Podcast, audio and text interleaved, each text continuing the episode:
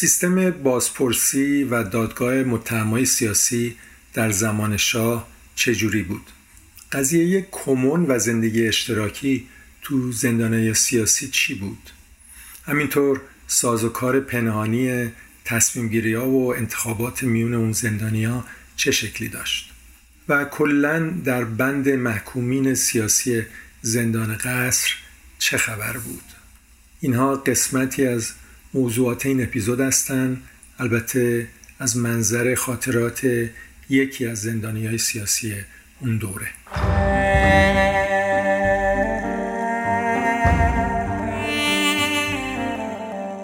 سلام رضا صدر هستم و این پنجمین اپیزود فصل سوم فراگفتاره. یعنی فصل امید که در عواست تیر ماه سال 1402 منتشر میشه در اولین تابستان پسا محسای ایران.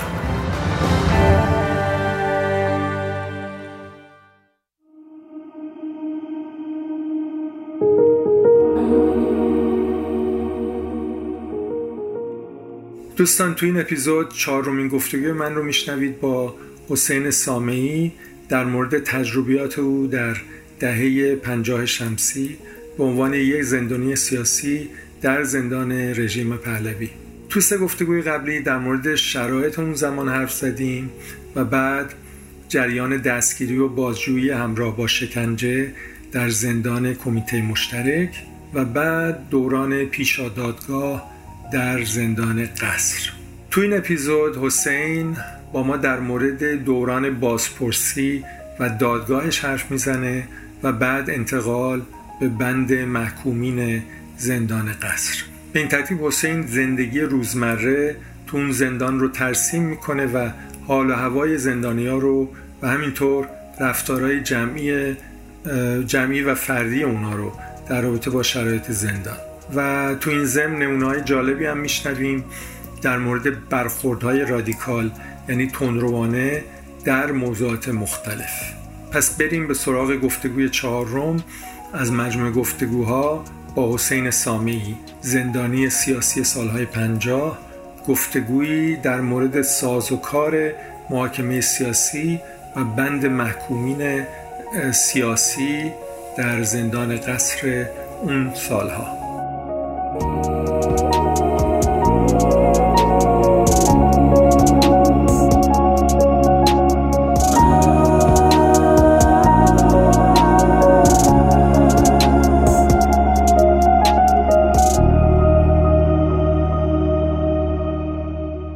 حسین جان سلام. سلام رضا جان. حسین جان امروز ما گفتگوی چهار رو خواهیم داشت. تو مجموعه گفتگوهای ما در مورد خاطرات و تجربیات تو در زندانهای سیاسی سالهای پنجاه. توی گفتگوی قبلی به اونجا رسیدیم که رفته بودی تو رو بردن به زندان قصر و در باره اون دوره در بند موقت صحبت کردی. و رسیدیم به اونجا که موقع دادگاهت شد. پس امروز می‌خوایم شروع کنیم از تجربه تو در مورد دادگاهی که داشتی. لطفا به ما بگو دادگاه چی بود کی بود و چه اتفاقاتی افتاد. خب همونطور که گفتم ما توی بند موقت زندان قصر بودیم اندرزگاه شماره سه. فکر می‌کنم در قسمت قبلی درباره شماره بندها من اشتباه کرده بودم بعد فکر کردم ما اندرزگاه شماره سه بودیم بند یک و دو.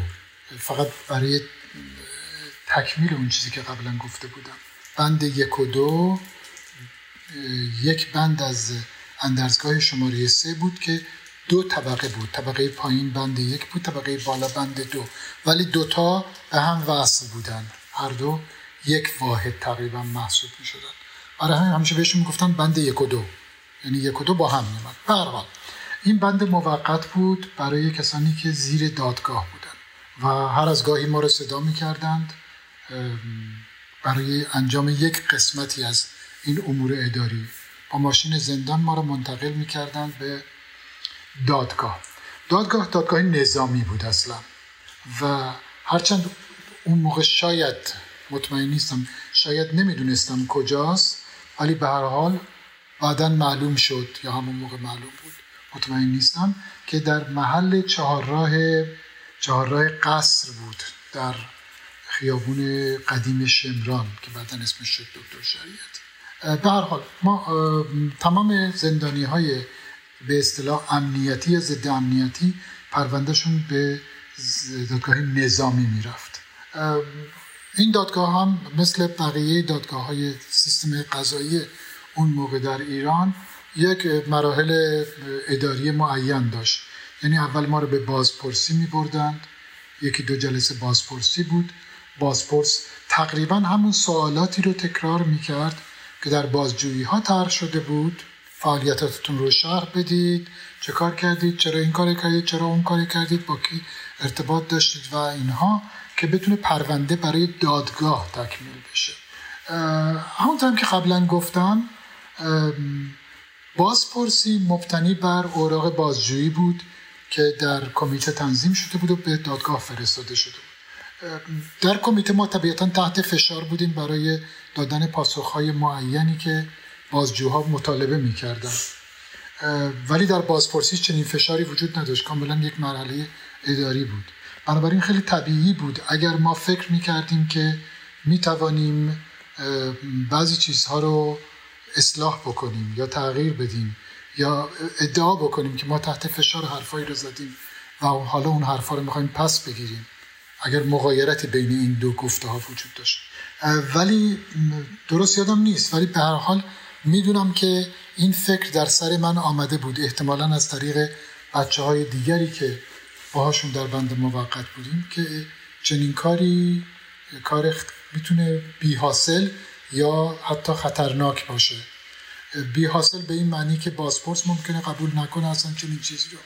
و خطرناک به این معنی که بازپرس اگرم قبول بکنه به که خب پس تو باید مجددا برگردی بری به محله بازجویی که پرونده تکمیل بشه. بنابراین می‌شد روز از نو روزی از نو. و آدمی که از اون محل در اومده بود آرزو نمی‌کرد که مجددا به اون محل برگرده. و در نتیجه تب کما بیش بازپرسی همون سوالات بود و همون پاسخ ها. و بعد از اون دادگاه می‌رفت پرونده به دادگاه و زمانی برای دادگاه تعیین می‌شد. من رو برای دادگاه صدا کردند یک روز و دقیقا یادم نیست که مراحل چطور بود. ولی به هر حال به ما اختیار گرفتن وکیل دادند. و گفتند اگر وکیل انتخاب نکنید دادگاه برایتون وکیل تصویری انتخاب می‌کنه. گرفتن وکیل به معنی دادن پول بود. وکیل تصویری پول دریافت نمی‌کنه. یعنی نباید می‌کرد. حالا و من در ملاقات به خانوادم گفتم که داد از قضیه اینطوریه. و ما می‌تونیم وکیل بگیریم می‌تونیم وکیل تصویری بگیریم. و پدر مادر من به پدرم اصرار داشت که نه تو باید وکیل بگیری. ما وکیل می‌گیریم. برای اینکه این فرض وجود داشت که وکیل انتخابی اختیاری چون پول داره می‌گیره بنابراین احساس مسئولیت بیشتری می‌کنه در دفاع از متهم. و ولی تجربه برخی از دوستانی دیگری که در اونجا بودن اون چیزی که الان توی حافظم مونده این بود که فرقی نمی‌کنه فایده نداره. برای اینکه قضیه اصلا به صورت اتوماتیک رقم می‌خوره و میره جلو. بنابراین چه کاریه؟ ولی در عین حال مثل آدمی میمونه که توی یک چاه افتاده و فکر می‌کنه که اگر که اون رشته رو بچسبم یا این تناب رو یا اون ریشه گیاه رو ممکنه که یک فایده ای داشته باشه. هم این فکری بود که ته دل خودمون بود با این که احتمالا به ما توصیه می‌شد که فرقی نمی‌کنه و هم به خصوص در خانه خانواده ها برای که اونا اصلا حتی در همون حدی هم که ما اطلاع داشتیم اطلاع نداشتن. و فکر می‌کردن که خب یک جریان عادی دادگاه برای این وکیل می‌تونه موثر باشه. برای این به پرسجوی وکیل بر اومدیم. یادم نیستش که آیا من در داخل زندان پرسجو کردم و به من اسمهایی رو دادند؟ یا خانواده من رفتن تحقیقی کردن و اسمهایی رو پیدا کردن.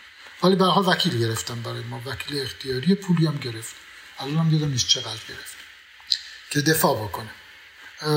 جریان دادگاه هم اینطور بود. یک قاضی بود با شاید دو تا مستشار به اصطلاح.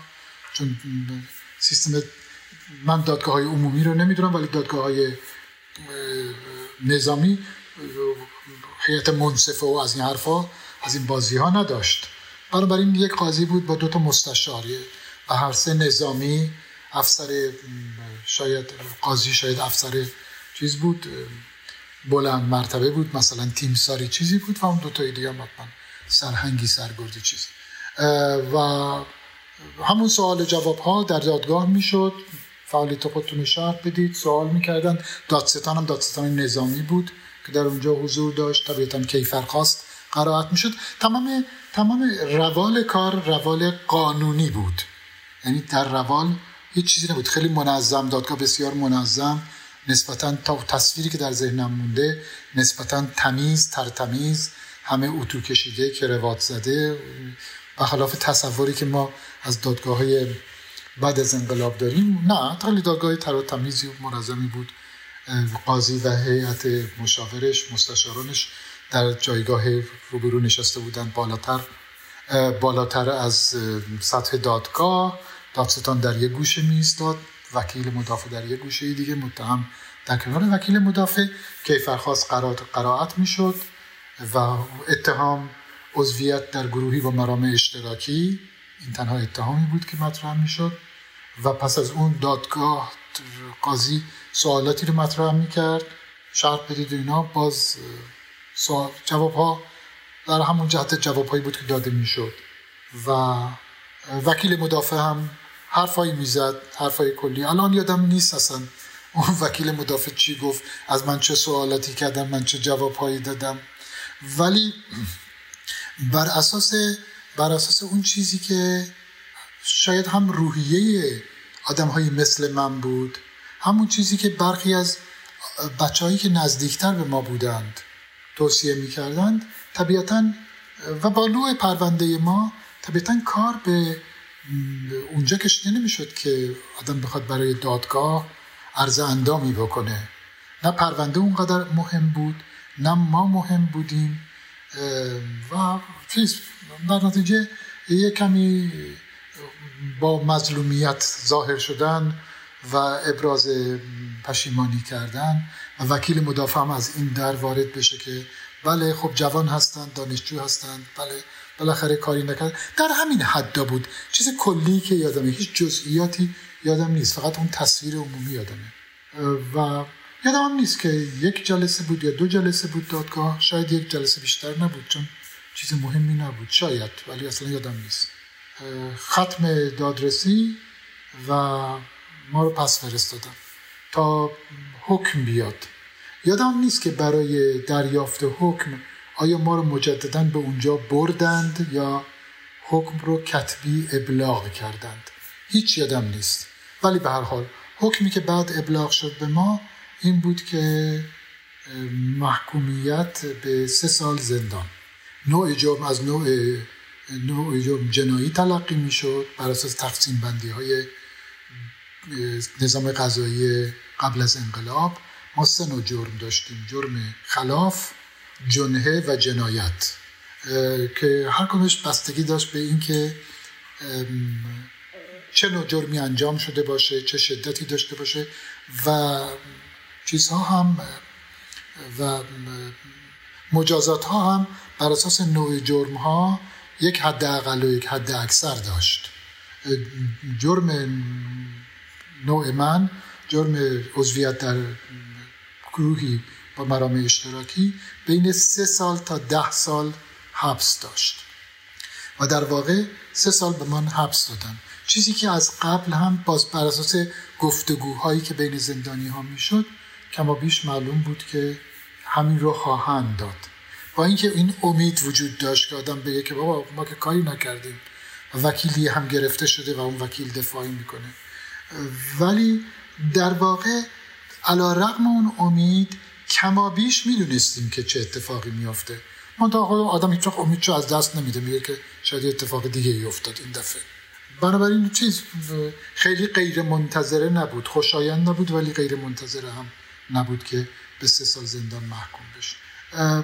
مرحله بعدی این بود که تقاضای تجدید نظر بشه.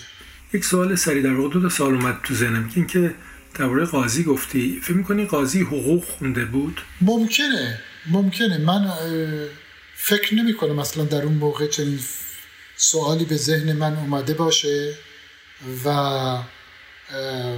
یا حتی جستجویی در موردش کرده باشم. البته جستجو هم که اون موقع معنی نداشت. جستجو حالا معنی داره.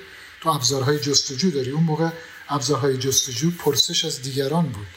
که بعید می‌دونم مثلا کسی می‌دونست یا اون افراد رو به نام میشناختن حتی. حتی اگر ما اسماشون هم می‌دونستیم بعید می‌دونم که به نام میشناختن. ولی بر اساس بر اساس رسته های ارتشی و نوع فعالیت های نظامی که اون موقع وجود داشت هیچ بعید نیست که قاضی باشه که حقوق خونده باشه. هیچ بعید نیست. همچنان که مثلا اگر که افسری در بخش مثلا پزشکی نیروهای نظامی فعالیت می‌کرد. خب قاعدتا باید اطلاعات پزشکی میداشت و فکر می‌کنم منطقا می‌تونیم اینطور فکر بکنیم. ولی اطلاع اگر بگم داشتم نه من هیچ اطلاعی نداشتم. علتی که پرسیدم اگه اشتباه نکنم توی مثلا آمریکا تو دادگاه ارتش کسایی که نقش قاضی یا حتی وکیل مدافع رو بازی می‌کنن ارتشیایی هستن که حقوق خوندن. البته منم مطمئن نیستم. ولی سوال دیگه هم در مورد موضوع زمانه. اگه اشتباه تا که یادمه بازداشت تو در پاییز 1353 اتفاق افتاد. حدودا یا حالا که حکمو که دادن چه زمانی بود و آیا اون مدتی که تو اون موقع تو زندان بودی اینا به حساب آوردن جزو مدت محکومیتت یا نه؟ زمان رو الان دقیقا یادم نیست. ولی ببین با حساب این که من حدود سه ماه من حدود مهر ماه نیمه های مهر ماه سه دستگیر شدم. حدود سه ماه در زندان پزشکاهی کمیته بودم و بعد به زندان قصر فرستاده شدم.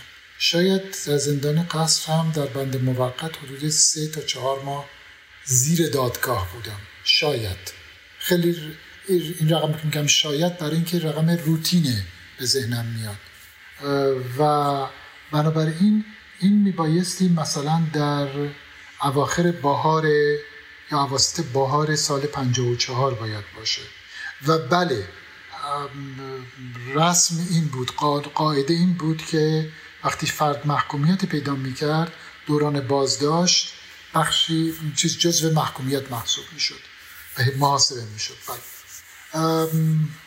خب بعد از اون هم به ما این امکان داده می‌شد که ما تقاضای تجدید نظر بکنیم و همون بازی دو مرتبه اجرا می‌شد. مسئله اینه که ما کتما تقاضای تجدید نظر می‌کردیم. باز امیدکی پیدا می‌شد برای اینکه دادگاه تجدید نظر یک دادگاه متفاوت بود در مرتبه بالاتر و باز مسئله این که آیا وکیل بگیریم یا وکیل تصویری استفاده بکنیم. باز پیشنهاد خانواده ها که نه بهتر وکیل بگیریم برای اینکه ممکنه که بتونیم تخفیفی بگیریم و همون همون ماجرا مجددا تکرار می‌شد. باز امیدی که ممکنه که چیزی تغییر بکنه و, و باز هم یک بار دیگه رفتن به دادگاه با همون هیئت تا یک شعبه دیگه که شعبه تجدید نظر بود آغازی و مستشاران دیگری و اینها و مجددا سوال و جواب و آخرین دفاع و متهم حق داشت. هم در دادگاه مقدماتی هم در دادگاه تجدید نظر که آخرین دفاع رو داشته باشه. اما معمولا یک لایحه‌ای به اصطلاح برای خودمون می نوشتیم خب کاری که نبودیم که من که شکر پاک نجات نبودم که بخوام حالا از چیزی دفاع بکنم. چیز می‌کردیم. یه متنی می نوشتیم طوری که نسیخ بسوزه نه که بله بالاخره جوان بودیم اشتباهاتی حالا کردیم. حالا چیز داریم امید گذشت دادگاه داریم از این حرفا. در یه حدی که هم غرورمون نشکسته باشه هم غیرت اعضای دادگاه رو به جوش نیاورده باشیم در همین حد. خیلی متعارفم بود. می نوشتیم و اون رو قرائت می‌کردیم به عنوان آخرین دفاع و وکیل هم دفاعش رو می‌کرد. و به هر حال نتیجه دادگاه تجدید نظر هم همون بود. یعنی تایید نظر دادگاه مقدماتی که باز هم میگم این هم پیشبینیش ممکن بود و غیر منتظره نبود هرچند که این امید وجود داشت که بگذر وجود داشت که تخفیف پیدا کنه ولی نکرد.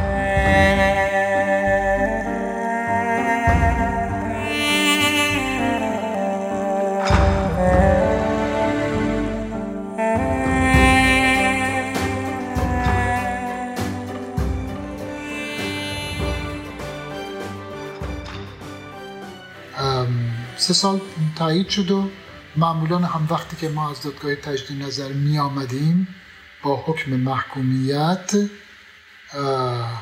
دیگه ما رو به داخل بند بر نمی گردوندند به داخل بند موقت بر نمی گردوندند ما رو از همونجا به بند محکومین می بردند شاید چرا این بلافاصله انجام می شد شاید برای اینکه هم ما دیگه محکوم بودیم همین که شاید می‌گفت نمی‌خواستن که اطلاعاتی رو ما از جایی به جایی دیگه بریم. برای از همونجا از اصطلاح به اصطلاح از زیر هشت من رو در همون اندرزگاه شماره سه اگر درست یادم مونده باشه به بند سه و چهار بردند. فقط برای تکمیل حرف های جلسه قبل این واحد اندرزگاه شماره سه هش زیر هشتش به سه تا راه روی اگر درست مونده یادم مونده باشه به سه تا راهروی مختلف خ... وصل می‌شد که یکیش بند یک و دو بود که بند موقتی ها بود بند سه و چهار بود که بند محکومین محکومین پایین تر بود مثلا بین دو سال تا چهار سال یا اینطور. و بند اگر اشتباه نکنم پنج و شیش بود که بند محکومین بالاتر بود. کسانی که بالاتر از ده سال داشتن و کسانی که حبس عبد داشتن مثلا محکومین به ده ساله و 15 ساله اینا. محکومین همرده رو در واقع در یک جا نگه می داشتند شاید به دو علت. میگم شاید برای اینکه دقیقا یادم نیست. ممکنه دقیقا می‌دونستم در اون موقع ولی الان یادم نیست. ولی شاید به دو علت در دو جای مختلف نگه می داشتن یکی اینکه امتیازاتی که به محکومین مختلف می‌دادن متفاوت بود. اونی که قرار بوده دو سال در زندان باشه یا مثل من سه سال در زندان باشه حالا 6 7 ماشم گذشته 7 ماشم گذشته خب دیگه چیزی زیادی نمونده. حالا اون اگه یه ذره فشارم تحمل کنه اتفاقی واسش نمیافته مثلا. و یه ذره زندانش سختتر باشه امتیازاتش کمتر باشه. کتاب کمتر دریافت کنه کمتر بخوره بدتر بخوره اتفاقی نمیافته. ولی اونی که قرار 15 سال 20 سال یا حتی حبس ابد بمونه در زندان اون ناچارم براش یه مقداری تسهیلات بیشتری فراهم بکنم برای اینکه اونجا خونه شده داره زندگی می‌کنه برای مدت طولانی. یکی فکر می‌کنم به این علت بود. یک علت دیگه مسئله انتقال تجربیات زندانی ها بود. محکومین سالهای بالاتر قاعدتا محکومین جدیتری بودن جرمهای سنگینتری داشتن فعالان سیاسی جدیتری بودن و ماها دو ما دو سه ساله ها ماها هیچی ما نخودی بودیم در این دستگاه دستگاه امنیتی یا ضد امنیتی. یعنی بودیم دیگه. حتی حتی حالا من مثلا میگم من در مورد خودم میگم من فعالیت سیاسی به اون مفهومی نداشتم یه زندگی دانشجویی بود. ولی حتی توی ماها که بعدا من فهمیدم خب بعضیا بودن که آدمای جدیتری بودن به لحاظ سیاسی. هواداران جدیتر یا فعالتر سازمان های موجود بودن. تودهی بودن طرفدار فدایی ها بودن. نه عضو نمی‌تونم بگم. مثلا عضو اگه بودن جاشون اونجا نبود. ولی هواداران جدیتری بودن فعالیت جدیتری کرده بودن. ولی با این حال اونها هم با همون نوع محکومیتی آمده بودن که من بودم در اونجا و ما به هر حال تجربیاتون در یه حد بود. به این دو دلیل فکر می‌کنم که به گروه های مختلف اینا رو تقسیم کرده بودن. و ما وارد زندگی در واقع دوران محکومیت شدیم در زندان قصر در بند دو سه. که البته بنده ببخشید سه و چهار محکومین پایین تر که البته اگر اشتباه نکنم یک بار دیگه به دلیلی که نمی‌دونم اونا خودشون می‌دونستن الان یادم نیست اگر چیزی بوده. به دلیلی جای من رو از, یک از این اندرزگاه به یک اندرزگاه دیگه ای که اگر اشتباه نکنم اندرزگاه شماره چهار بود که ساختمان قدیمی تری بود من رو به اونجا منتقل کردن. و من در سالهایی که در قصر باقی موندم شاید حدود دو سال یک سال بین یک سال نیم تا دو سال من در زندان قصر بودم. دیگه اولش رو یادم نیست چه مدتی. در همون بند سه و چهار بودم بعدم به اندرزگاه شماره چهار رفتم که یک بند داشت. و در اونجا بودم و از اونجا بعدا مرا به زندان دیگری منتقل کردن اصلا که بعدا راجعش صحبت می‌کنیم. و زندان ما شروع شد. طبیعتا این بند دائمی این بند دائمی خب یه مقداری وضعیت ما عوض شد. یه مقداری فشار توی بند موقتی ها بیشتر بود برای اینکه اون آدما می اومدن و می‌رفتن. بعضیاشون اصلا از قصر منتقل می شدن به دلیل پروندهشون مثلا به اوین یا به شهرستان ها یا از شهرستان ها می اومدن همیشه آمار اون بند موقت در حال تغییر بود. و چون همه در واقع به یک نوعی بلا تکلیف بودند زندانبان ها سختگیرتر بودند امتیازات کمتری می‌دادند کتاب کمتری ممکن بود وارد زندان بشه. و همینجا. ولی در حال که برای بند دائمی قضیه فرق می‌کرد. دیگه ما قرار بود که مثلا دو سال سه سال تو این خونه زندگی بکنیم. و باید یه مقداری با ما چیزتر متفاوت رفتار می‌کردن. یادم کتاب بیشتر میومد در اینجا و زندگی آرامتر بود. تلویزیون وجود داشت. تلویزیون سیاسفید قدیم وجود داشت که البته خب برنامه های تلویزیون ملی ایران رو پخش می‌کرد.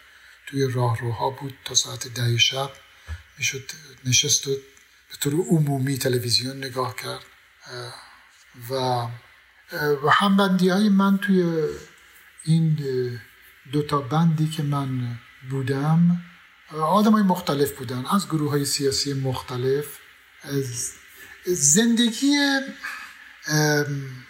میگم زندگی مقداری آرامتر شد در اینجا. برای اینکه هم به لحاظ ذهنی برای خود ما قطعی شده بود برای خانواده هامون قطعی شده بود. و بر بقیه زندانی هم همینطور بود. در نتیجه اون تلاطمی رو که ممکن بود در بند موقت باشه وجود نداشت. و زندانی هم چون در اینجا ثابت تر بودند. آمار مرتب تغییر نمی کرد به تدریج با همدیگه بیشتر اخت می شدن رفاقت هایی بینشون شکل می گرفت همچنان واحد بند اتاق بود. اتاق های مختلف بود و من متعلق به یک اتاق بودم و ما اختیار نداشتیم که اتاقمون رو تغییر بدیم و باید تو اتاق خودمون میموندیم. ولی اون سختگیری هایی که در اون طرف بود در اینجا کمتر دیده می‌شد. این یک مسئله بود. مسئله دیگه سازمانی بود که به صورتی غیر رسمی یا مخفی در داخل بند وجود داشت بین زندانی ها بر اساس اونچه که من شنیده شنیدم در اونجا شنیدم تا قبل از سال 53 یا همون حدود. حالا 53 به طور قطع 53 نیست ولی همون حدود. تا سالهای قبل زندانی ها زندانی های سیاسی در بندهایی که زندگی می‌کردن زندگی اشتراکی داشتند رسما و علنا.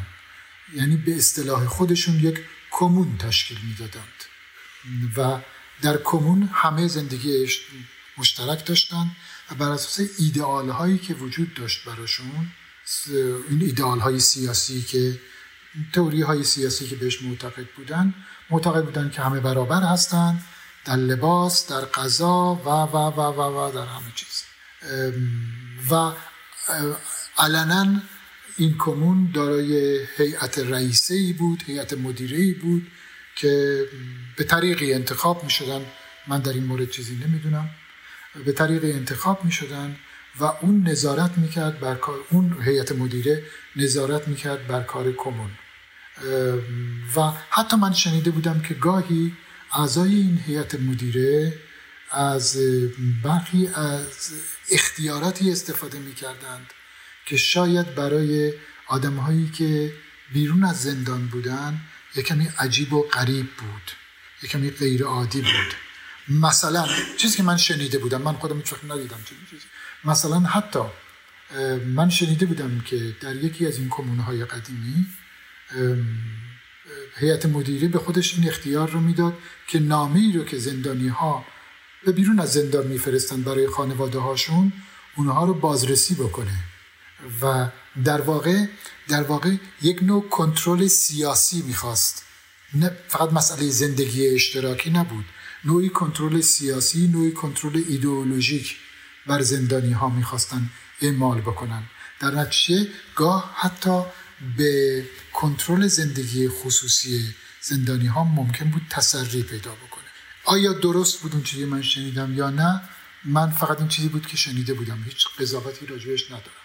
ولی ظاهرا از اوایل دهه پنجاه, دهه پنجاه شاید همون حول و دهه پنجاه و سه و تغییر سیاست دستگاه امنیتی در ایران که کمیته هم محصول همون تغییر سیاست ها بود فشار بر زندانی های سیاسی بالا گرفته بود و هر نوع زندگی اشتراکی و تشکیل کمون ممنوع شده بود. یعنی به هیچ وجه زندانی ها یک واحد مشترک محسوب نمی شدند بلکه تک تک افراد محسوب می شدند که در یک جا زندگی می کردند این به دو دلیل عملا غیر ممکن بود.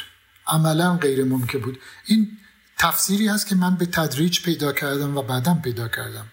دارم بهت میگم. در چه زمانی به این نتیجه رسیدم خودم هم نمی‌دونم ولی حالا دارم فقط نتیجه رو بهتون میگم.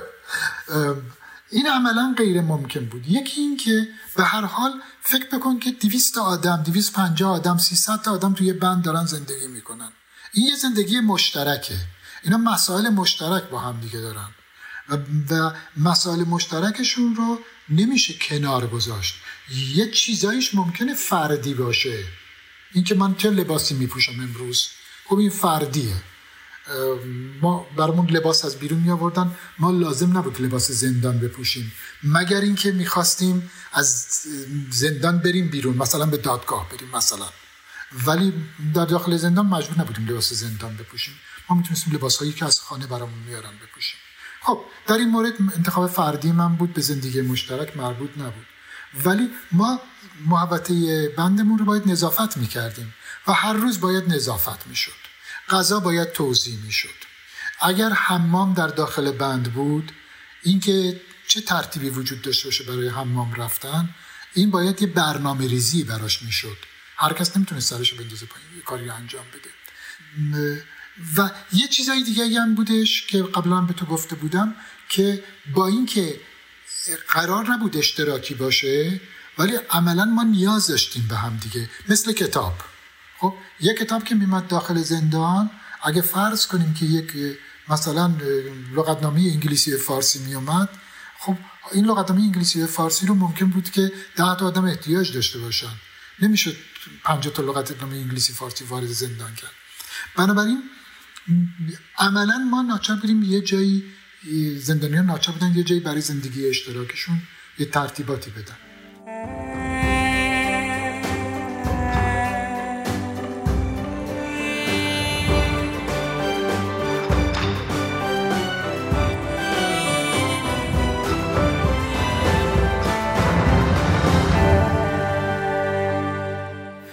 بخش از داستان بود. یه بخشی هم همون فضای ذهنی و ایدئولوژیک زندانی ها بود. بالاخره اینها برای یک آرمان هایی حتی ساده ترینشون مثل من من این لفظ در خودم به کار می‌برم. اینها بالاخره برای یه آرمان هایی دارن هزینه میدن. پاش مدن اینجا آوردنشون اینجا. بنابراین قرار نیست همه چیز رو تعطیل بکنن.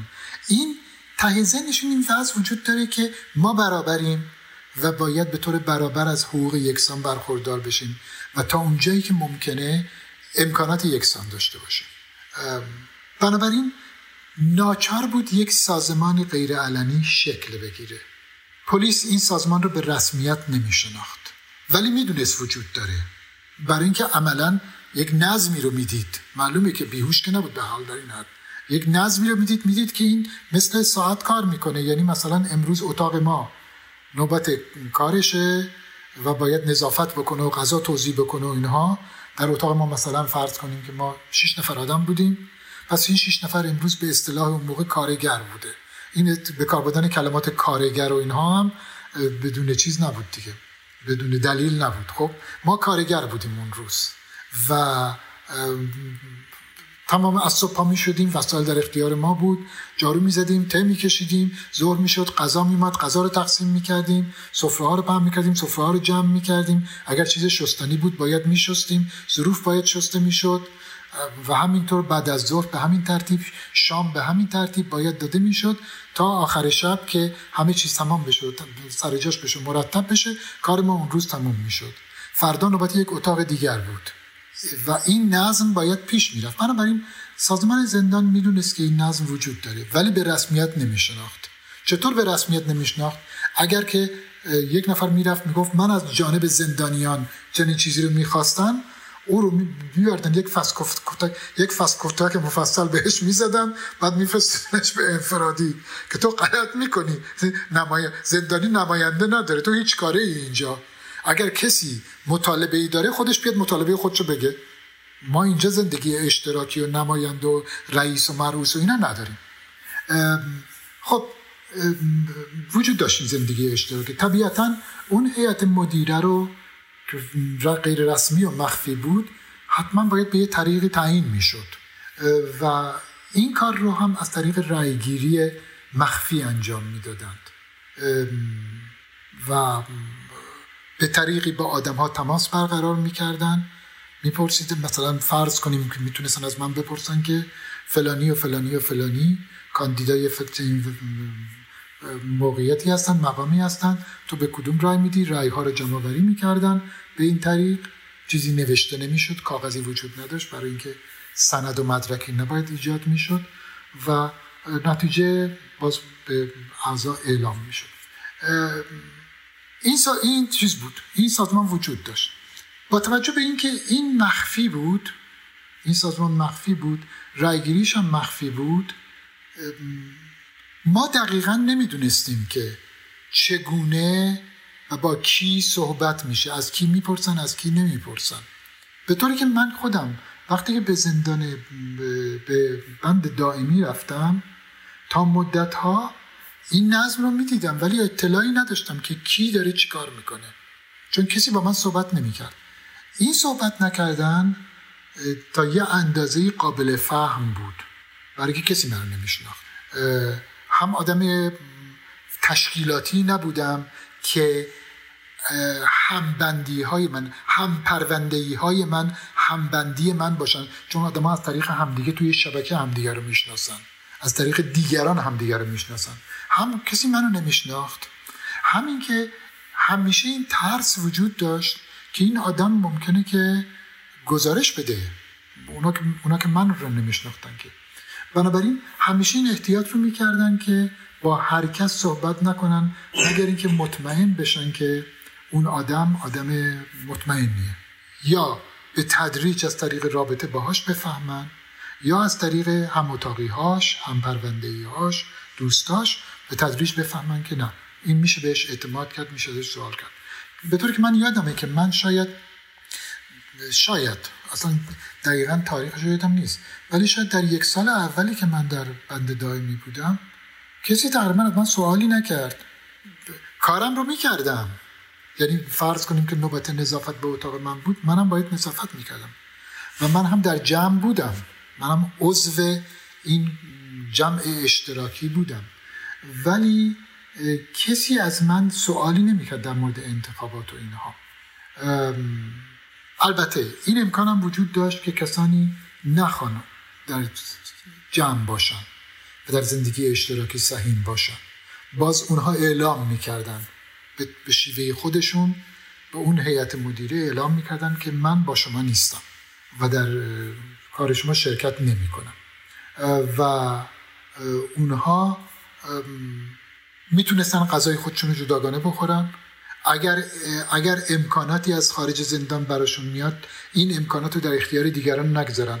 گفتم قبلا به تو ما که روز زندگی جمعی بودیم اگر چیزی برای ما میومد غذایی شیرینی و کتابی هر چیزی که میومد ما در واقع این رو شریک می‌شدیم با بقیه. این زندگی اشتراکی ما بود. ولی اون کسی که وارد زندگی اشتراکی نمی‌شد نه باهاش نه نظرش رو میپرسیدن برای چیزی برای تصمیمی و اون حق داشت که غذاش رو با خودش بخوره. اگر چیزی داره برای خودش نگه داره و با دیگران سهیم نشه. این این حق وجود داشت. بودن. و ضرورتا هم آدم های غیر سیاسی نبودن که ممکن بود زندگی اشتراکی رو ترک بکنن. بعضیا بودن من خودم کسانی رو میشناختم که بعد بعدم به تدریج شناختمشون که آدم های کاملا سیاسی بودن ولی اون سازوکار رو قبول نداشتن.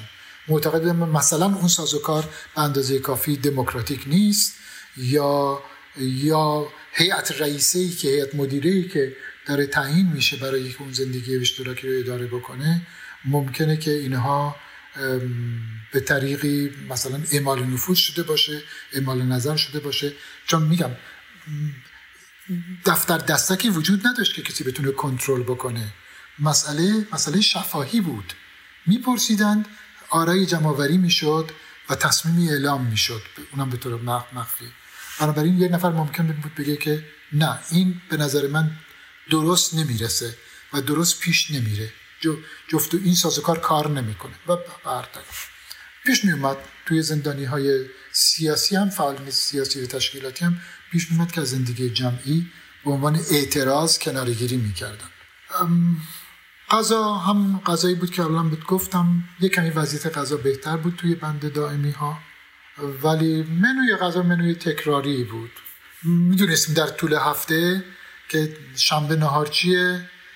شنبه شب شام چیه و الی آخر فقط و معمولا یک نوع خوراکی بود نمی‌دونم با هویجی نمی‌دونم چیزایی. من در همین حد مثل غذای سربازی بود دیگه در واقع. در عالی ترین غذایی که می‌دادن شاید جالب باشه عالی ترین غذایی که به ما می‌دادن شب عید نوروز بود که به ما پلو سفید با مرغ می‌دادن. این دیگه چیز تر بود. این شاهانه ترین غذایی بود که داده می‌شد. حالا می‌تونی تصور بکنی که بنابراین بقیه غذا در طول در طول سال در طول بقیه ایام چه می‌تونه باشه که شاهانه ترین غذاش قرار یک پلو مرغی باشه که در شب عید نوروز داده میشه. نظافت گفتم اتاق به اتاق می‌شد. هر اتاقی در یک روز کارگر بودند. البته کارگرها با توجه به مرام افرادی که در زندان بودن کارگرها ارج قرب بسیار بسیار زیادی داشتن بسیار زیاد. همه بهشون در روزی که اونها کارگر می شدن بهشون احترام میگذاشتن و غذایی که به کارگرها داده می‌شد دیگه گل سرسبت غذا بود. مثلا اگر که اگر که بر اساس مقدار میوهی که در بند وجود داشت مثلا دو روز در میون سه روز در میون یا یک هر روز یک بار. بستگی داشت چقدر مثلا میوه وجود داشته باشه. ملاقاتی ها چقدر میوه آورده باشن. اگر که می‌دادن در یک فاصله معینی به کارگرها کلی میوه می‌دادن در طول روز. که برخی کارگرن و اینها چیزشون عزتشون واجبه. و ولی در این حال هم خیلی کار می‌کردن. یعنی یک روز یک کار بچه‌ای که کارگر می‌شدن تمام تمام نظافت کلا از دستشویی ها گرفته تا اتاق ها تا بند ها زر ظروف غذا همه اینها بود. فعالیت های عادی زندانی هم فعالیت خاصی نداشتن. ورزش بود ورزش روزانه بود. این ورزش روزانه گفتم به تو یه مرتبه دور حیات میدویدند. حدود 20 دقیقه و بعد از 20 دقیقه حدود 40 دقیقه هم نرمش می‌کردند. خیلی از بچه ها شرکت می‌کردن. معمولا حیات پر بود. بلکه فرصتی بود برای یک فعالیت بدنی. چیز اجباری هم نبود. و چیز هم بود. یه مقداری هم چیز شده بود دیگه. می‌شد یک نوعی گرایش های سیاسی رو می‌شد در همین پیدا کرد در همین هم پیدا کرد. مثلا اینکه کی چون در صف ورزش اون کسی که ورزش می‌داد چه لیدر صفی که میدویدند چه اون کسی که شماره ها رو اعلام می‌کرد در نرمش معمولا با یه نفر انتخاب می‌شد. دل بخواهی نبود. و اون هم یک نوعی چیز داشت دیگه. یک نوعی حساب و کتاب درش وجود داشت. یک نوع حساب کتاب سیاسی وجود داشت. حتی شاید خیلی بی اهمیت به نظرت برسه ولی نکته بود که من بهش توجه کرده بودم. خب می‌دونید توی نرمش به اصطلاح سوئدی حرکات قرینه انجام میشه دیگه. راست و چپ داره. مثلا یه سری حرکات به سمت چپه یه سری حرکات به سمت راسته. یه وقتی می‌خوان بشمرن حرکت متناوبه از یک سمت بدن به یک سمت دیگه این یک دویی که گفته میشه تناوب وجود داره. این تناوب همیشه از سمت چپ داده می‌شد. یعنی شماره یک همیشه چپ بود. هیچ وقت من نشیدم که شماره یک راست باشه. خب. آیا اتفاقی بود یا یا انتخاب شده بود؟ خب میشه راجبش فکر کرد. ولی ولی در این حال این نکته بود که می‌شد دید وجود داشت. آره و روزهای جمعه هم که روز تعطیل بود دیگه نرمش نبود. تمام یک ساعت رو میدویدند. تمام یک ساعت رو میدویدند نرمشی وجود نداشت و چیز بود کار سختی بود. من در رو ورزش روزهای جمعه شرکت نمی‌کردم چون نمی‌تونستم یه ساعت بدوم چیز هم این نکته هم یادم رفت بگم در مورد همبندی ها که گروه های سیاسی مختلف بودن ولی دو گروه کاملا قابل تفکیک بودن از هم دیگه. گروه مذهبی ها و گروه غیر مذهبی ها این دو قابل تفکیک بودن.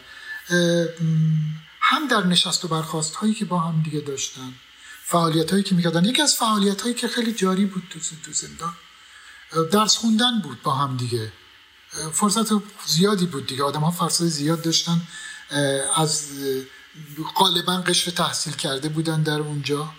این قشر تحصیل کرده بعضیاشون درس خونده بودن. ممکن بود دکترا داشته باشن مهندس باشن دکتر باشن فوق لیسانس یا هر چیزی تعداد زیادی دانشجو بود. و بنابراین درس خوندن با هم چیز امر خیلی عادی بود. زبان خوندن امر خیلی عادی بود. به خصوص توی بچه های مذهبی مطالعه کردن با همدیگه قرآن خوندن با همدیگه و اطلاعات مذهبی اونها از این جهت هم یه مقداری آزادی بیشتری داشتن هم اینکه امکانات براشون بهتر فراهم بود به خاطر نوع موادی که در اختیارشون بود. می‌دونی؟ درست اون بچه های مذهبی هم که در اونجا بودن که خودشون هم گروه های مختلفی بودند. یعنی از مذهبی های قشری و اینها بودن. ما آخوند داشتیم از مذهبی های قشری بودن تا مذهبی های طرفدار شریعتی تا مذهبی های طرفدار مجاهدین. این گروه های مختلف هم مذهبی های چپ داشتیم هم مذهبی های راست به اصطلاح. ولی اونها برای مطالعه دستشون این مقداری بازتر بود.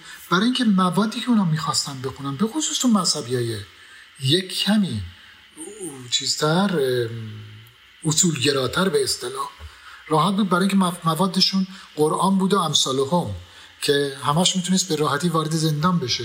در که چپ ها نمی‌تونستن اون منابعی که احتیاج دارن برای یک کمچین مباحثی وارد زندان بکنن.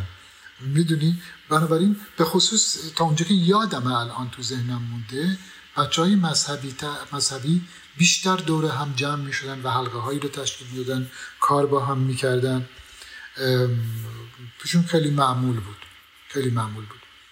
و بله من ملاقات هم به همون طریقه که تو بند موقت بود ادامه پیدا کرده بود. همون هفته دو روز امکان ملاقات وجود داشت و زندگی جمعی من برای مدتی به همین ترتیب ادامه پیدا کرد.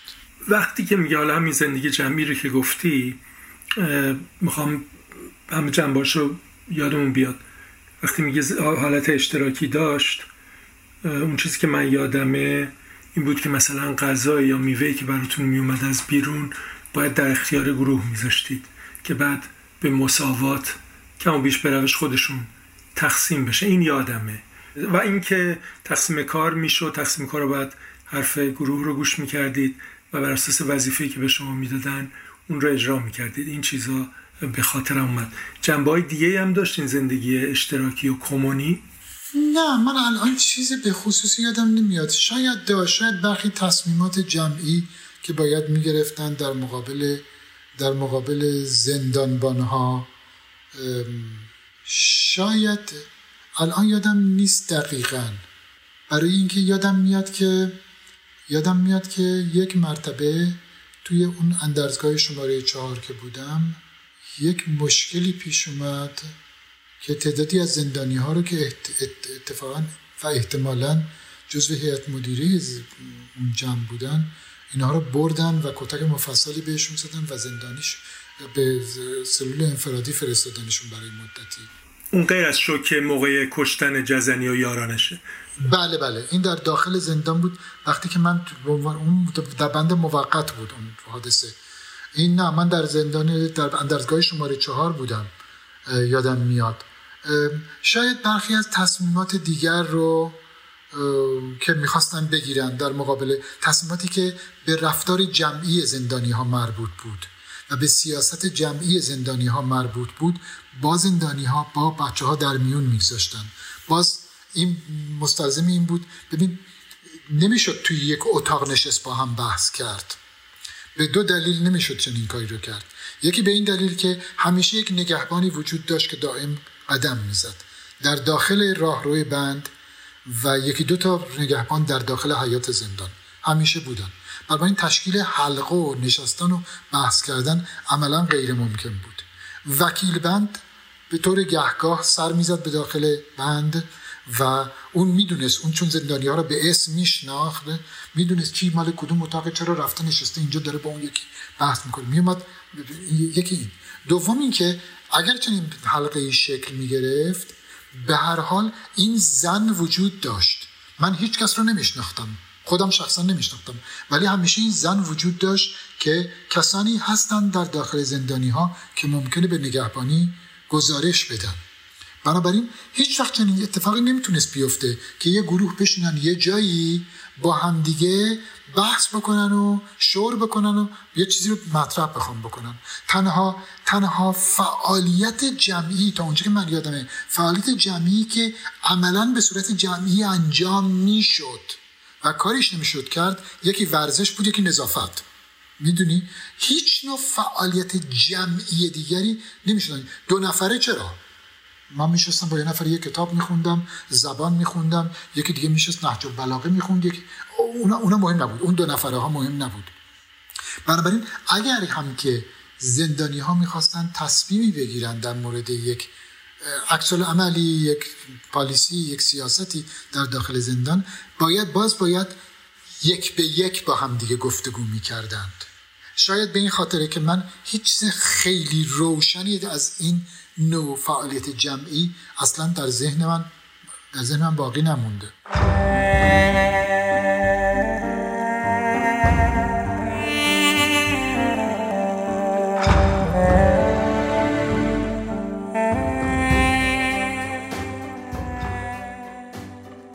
حالا یک سوال دیگه که دارم در این موارد در مورد این صحبت که کردی آیا هیچ کدوم از اون همبندیات به یادت هست به خاطر واقعی مشخصی یا شخصیت خاصی جالبی حتی آدم معروفی که اون زمان با شما هم بندی بودن؟ آره آره یادمه. مثلا این آقای صادق زیبا کلام که حالا شهرتی داره به خاطر نوع عقایدی که داره و نوع گفتاری که داره همبندی ما بود در اندرزگاه شماره چهار.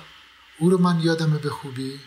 این آقای سلامتیان آقای سلامتی اشتباه اگر نکنم که بعدها شد دبیر سازمان مجاهدین انقلاب اسلامی و یکی که یکی از سازمان های چپ چپ بود در چیز در بعد از انقلاب. بعد از اون راجع آقای خادی خامنه ای برات گفته بودم. دیگه کسی که الان یادم مونده آره با محسن یلفانی مدتی هم بند بودیم. و با سعید سلطانپور و دوست مشترکشون مترجمی بود مترجم چپی بود که چند سال قبل فوت کرد. جمشید نوایی که از بیرون زندان هم میشناختمش من. داخل زندانم بود. مترجم بود. مترجم کتاب های چپ بود در اون موقع. چپی که می‌شد ترجمهش کرد. اون رو یادمه. از بیرون بچه های مذهبی این آقای احمد توکلی که در دولت در دولت رجایی بود وزیر کار شده بود. و بعدها هم عضو مجلس بود و مرکز پژوهش های مدتی رئیس مرکز پژوهش های مجلس بود. او هم من به عنوان توی گروه بچه های مذهبی بود و دوست بزرگسالی داشتن این بچه های اون بچه های کوچکتری بودن. هم سن سالای من بودن تقریبا. شدن من جوانتر در اون زمان. ولی دوست مسنتری داشتن. آقای دکتر حسن اسدی لاری که یک مرتبه من باش بحثی بحث لفظی یک درگیری لفظی با هم دیگه پیدا کردیم. حسن اسدی لاری دکتر بود دکتر ادبیات فارسی بود. فکر می‌کنم اگر اشتباه نکنم. بچه آدم مذهبی بود. و جالبه که حالا یه نکته دیگه میگم که حسن اسدی لاری مربوط بدن میگم بهش برمیگردم. اون درگیری لفظی هم خودش درگیری جالبی بود حسن اسدی لاری هم اتاق من بود در اندرزگاه شماره چهار و سرشناس بود توی بچه های مذهبی چون هم سن و سالی گذشته بود ازش هم دکتر بود هم آدم متدین و معتقدی بود بهش خیلی اعتقاد داشتم او یک مرتبه من رفتم پیشش ازش خواستم که با من عربی کار بکنه این رو یادم خوب. با من عربی کار بکنه و من دوست داشتم عربیم رو تقویت کنم چون دانشجوی ادبیات بودم و اون یادم نیستش مستقیما یا به طور غیر مستقیم رد کرد این کار رو. برای اینکه من جزو اونا نبودم. من با اونها نبودم. مشخصا به این دلیل. یعنی مونده به خاطرم مونده. این برداشتی بود که من اون موقع داشتم. که من با اونها نبودم. و من یادمه که یکی از کتابهایی که من از بیرون آورده بودم فرهنگ عربی به عربی المنجد بود که یک فرهنگ کاملا استاندارد و معتبر یک زبانه عربی هست که هر کس که عربی می‌خوند اون موقع و هنوز هم شاید به المنجد احتیاج داره. من المنجد رو آورده بودم و اینها نداشتن و از من قرض گرفتن. منم می‌تونستم بهشون ندم ولی اصلا چیز بود خلاف خلاف تمام اون چیزی بود اون نوع زندگی بود که ما میداشتیم. حالا سوای اصول شخصی دادم بهشون. ولی برام عجیب بود که حاضر بودن کتاب از من بگیرن ولی حاضر نبودن به من درس بدن. ولی یک درگیری لفظی هم باهاش داشتم سر نماز بود. تو اتاق ما بود هم اتاق ما بود. سر نماز بود. اتاق ها هم بر اساس دین و آین و مرام و اینا چیز نمی‌شد. میفرستادن. همه با هم بودیم در یک اتاق. داشت نماز می‌خوند. یک دوست دیگری من داشتم که اون هم مثل من لامذهب بود. مرامش رو نمی‌دونم. یادم نیست چپ بود یا چیزی. ولی به هر حال هم لامذهبی بود. بچه خوبی بود. من و این داشتیم با هم دیگه گفتگو می‌کردم. گفتگو می‌کردیم. این سر یه چیزی نظر من پرسید. من نظرم رو گفتم. برگشت من گفت دمت گرم. رفیق خودم دوست من. گفت دمت گرم. اون موقع هنوز این نوع اصطلاحات حالا الان بیشتر به کار میره دمت گرم و اینا. ولی اون موقع این چیزا خیلی جدید بود. من بهش گفتم فلانی تو چی به کار می‌بری؟ یعنی چی؟ به اصطلاح اسلنگ بود دیگه. و اسلنگ مال طبقه معینیه وقتی به وجود میاد. بعدا که رایج میشه نه دیگه. گفتم برای چی به کار می‌بری؟ این زبون لاتیه. تو به کار می‌بری. اونم یه ذره چیز شد. یه ذره فکر کرد اینا گفت آره شاید ولی به حال تو زبون من هست. آقای اسدی یه لاری هم داشت نماز می‌خوند. نماز نمازش که تمام شد. سلام رو شهادت این رو گفت و اینا. برگشت من گفتش که شما چرا میگی که این زبون لاتیه؟ حواسش به گفتگوی ما بود. برای چی میگی زبون لاتیه؟ گفتم خب برای اینکه این اصطلاحات رو آدم های لات به کار می‌برن. دمت گرم یعنی چی؟ گفتش نه این زبان مردمه. گفت زبان مردمه. گفتم نه به هیچ زبان مردم نیست. مردم با این زبان صحبت نمی‌کنن. فقط یه گروه کوچیکی از مردم با این زبان صحبت می‌کنن. نه همه مردم. و این گفتگو حرف من قبول نکرد. دو نکته جالب بود در این قضیه برای من. یه قصه مسئله نماز که اون در نمازش داشت به بحث ما گوش می‌کرد. این بود که این برداشت مردم و تأمین. اولا مردم ملاک میشن. این اولا مردم ملاک میشن. برای اینکه چه چیزی درسته چه چیزی غلط. که این اتفاقا بیشتر در جریان های چپ دیده میشه. تا در جریان مذهبی. برای اینکه همیشه جریان های مذهبی جریان های نخبگرا هستن. مثل, مثل چیزی که الان در جمهوری اسلامی می‌بینیم. البته البته همش راجع مردم صحبت می‌کنن. ولی عملا عملا نظام مذهبی یک نظام نخبگراست برای اینکه معتقد به این هستش که کی در چه درجه ای قرار گرفته. چقدر درس خونده چقدر اعتبار اجتماعی داره و الی یکی این بود که بر من جالب بود که هی راجع مردم صحبت می‌کنه. دوم این نوع تعمیم دادن و تعمیم رو روی طبقه پایین گذاشتن. مثلا اینکه درست لات ها و جاهل ها هم جز مردم مردمن ولی استادان دانشگاه ادبا شعرا نویسندگان هم جز مردمن خب چرا ما اون رو نباید تعمین بدیم؟ باید طبقات پایین رو تعمین بدیم. این طبقه پایین رو تعمین دادن هم باز از ویژگی های گروه های چپ بود. گروه های چپ معمولا طبقات پایین جامعه رو ملاک تعمیم های خودشون قرار می‌دادن نه طبقات بالای جامعه رو. به هر علتی کاری به درست و غلطش اصلا ندارم اون یک بحث تئوریک خاص خودش رو داره. ولی این معمول بود. یا واقعا تجربه من این بود که همیشه طبقه پایین ملاک تعمیم های, تعمیم های سیاسی اجتماعی ما هست. این در حرفه آقای اسدی لاری جالب بود. و گفتم نکته دیگری هم هستش که اسم اسدی لاری. اسدی لاری سالهای بعد فوت کرد. دقیقا نمی‌دونم. او هم از زندان آزاد شد و مدتی هم چیز بود. داماد خانواده بعدها فهمیدم. بعد از آزادی از زندان فهمیدم داماد خانواده دستقیب بود که امام جمعه شیراز بود در بعد از انقلاب. و این یک نکته در مورد او. و نکته دیگه که نکته مهمتری هست در حادثه ساقط کردن سرنگون کردن هواپیمای اوکراین یک خانواده مذهبی در این هواپیما بودن یک خواهر و برادر مذهبی از خانواده اسدی لاری که هر دو کشته شدند. و پدر و مادر که حدس می‌زنم پدر باید پسر اون دکتر اسدی لاری باشه. حدس می‌زنم ولی مطمئن نیستم. ولی به حال نام فامیل اسدی لاری هست. خانواده مذهبی هم. چون پدر از خانواده مذهبی از خانواده دستقیب و اینا بودن. و اینها من دو سه تا مصاحبه ازشون خوندم و شنیدم. هم شنیدم مصاحبه تلویزیونی مصاحبه تصویری نه تلویزیونی. مصاحبه تصویری و مصاحبه مکتوب خوندم ازشون.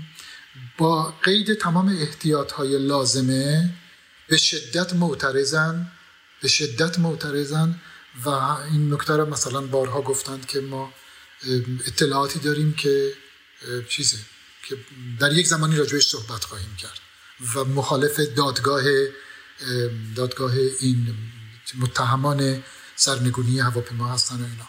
در نتیجه رد پای خانواده خانواده اسدی لاری رو اخیرا هم در این مصاحبه ها دیدم من. وقتی که میگی مخالف دادگاهن منظور که مخالف دادگاهی هستن که به نمایش گذاشته شد تو ایران. برای برای موضوع ختم دادن به موضوع. بله بله.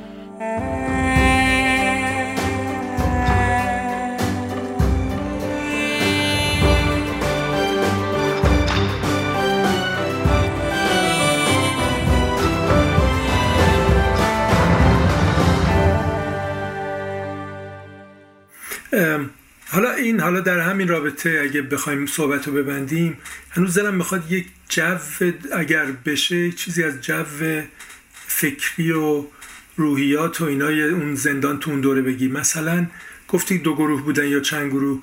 اولا حالت بحث آیا بینشون بود حالت درگیری های ذهنی و اینها بینشون بود یا میون خود زندونی آیا به هم آموزش سیاسی می‌دادن روحیا چطور بود؟ و دیدشون نسبت به وضعیت خودشون تو زندان و وضعیت جامعه چی بود؟ ببین همه جور همه جور آدم بود. اولا اگر بحثی در می‌گرفت همیشه این بحثا بحثای دو نفره بود.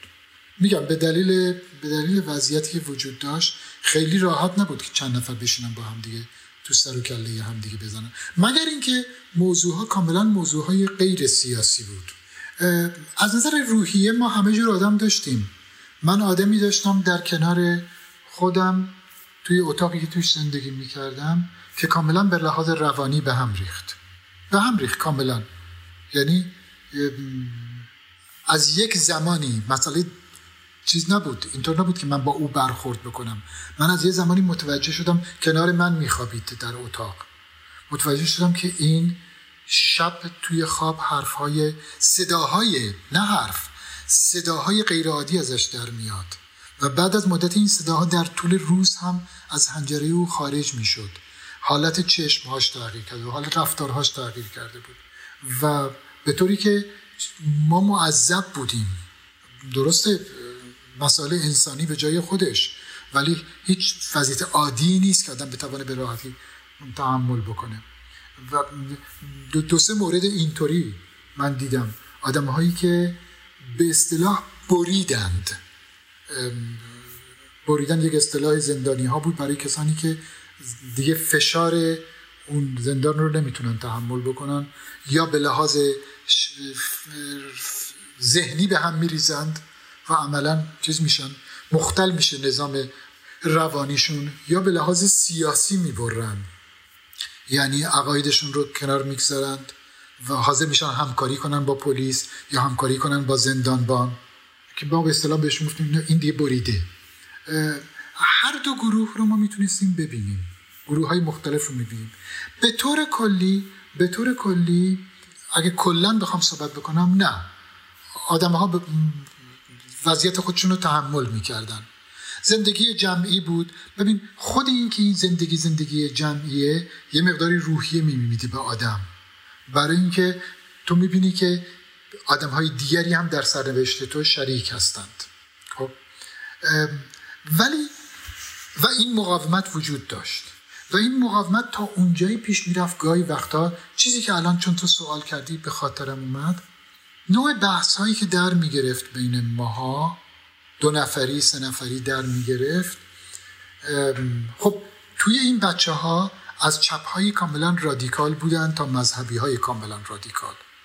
و رادیکال ها همیشه همیشه حق به جانب ترند یا خودشون رو حق به جانب تر می‌دانند در هر نوع فعالیت سیاسی. برای همین هم هست که خشونت بیشتری ممکن از خودشون نشون بدن. فعالیت شدیدتری ممکن از خودشون نشون بدن. برای اینکه همیشه فکر می‌کنن که حق با اونهاست. هر کس ممکنه فکر کنه که حق با اوه. ولی یک آدمی که به میانه نزدیکتره آمادگی شنیدن نظر مخالف رو همیشه بیشتر داره. تا آدم رادیکال. آدم رادیکال دوتا گوش خودش رو می‌گیره و میگه که من اون که من میگم درسته. و بقیه رو می‌توانه به ضعف در بهترین حالت یا به خیانت در بدترین حالت می‌توانه متهم بکنه در همه سیستم های رادیکال پیش میاد. گاهی وقتا گاهی وقتا این رادیکالیسم داخل زندان در حدی اوج می‌گرفت که من یادمه توی بحثایی که من با همفکران خودم داشتم. نه با اونها طبیعتا با اونها اصلا گفتگوی یعنی من از نظر اونها آدم اوتی محسوب می شدم روشن بود. ولی با همفکرانی خودمون که گاهی وقتا صحبت می‌کردیم می‌گفتیم که اینها نظام تشکیلاتی و نظام فکری در زندان یا به وجود آوردن یا می‌خوان به وجود بیارن. به طوری که فکر می‌کنن که این ما نیستیم که زندان هستیم. ما در اینجا اون جامعه آرمانیمون رو ایجاد کردیم. انتخابات داریم. کمون تشکیل دادیم هیئت رئیسه داریم می‌دونیم دستور میدیم سیاست تعیین می‌کنیم این کارو می‌کنیم اون کارو می‌کنیم. در همون جامعه اشتراکی کوچک درست غیر رسمی و مخفی ولی وجود داشت. به حال وجود داشت و جدی هم وجود داشت. خب اینها فکر می‌کنن که این ما نیستیم که زندان هستیم زندانی هستیم. ما جامعه آرمانی رو تشکیل دادیم. بقیه جامعه هستن که بیرون موندن. این بقیه جامعه هستن که در واقع در تبعید به سر می‌برند. برای اینکه ما که رسیدیم به ایدئال هامون. حالا جامعهمون رو تشکیل دادیم. یک جامعه بی طبقه رو در اینجا تشکیل دادیم. این نوع اعتقادات هم وجود داشت که گاه اسباب خنده ما می‌شد اسباب شوخی ما می‌شد و اسباب این نوع اظهار نظرها.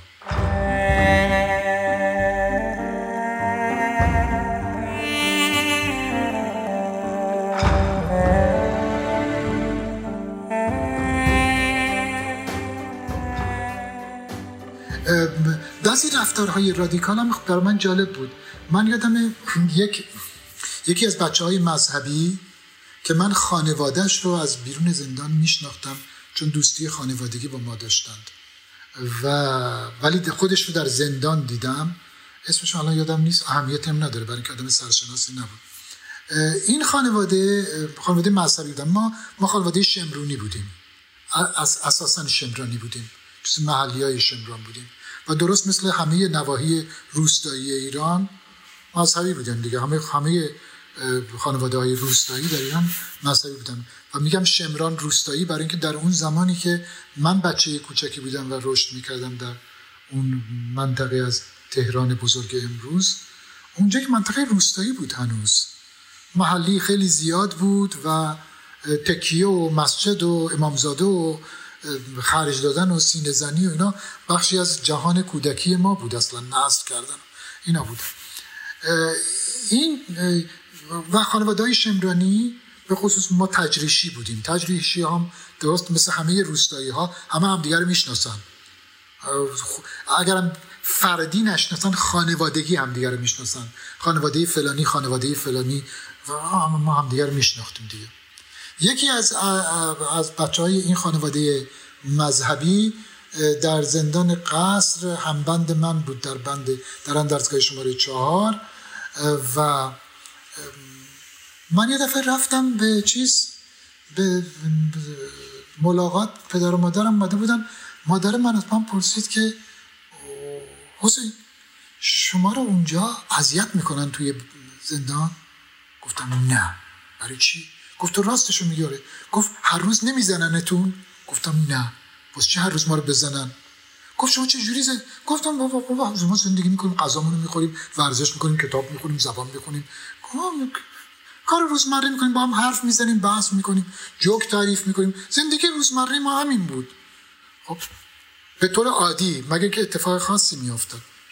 گفتم نه زندگی عادی ما همینه.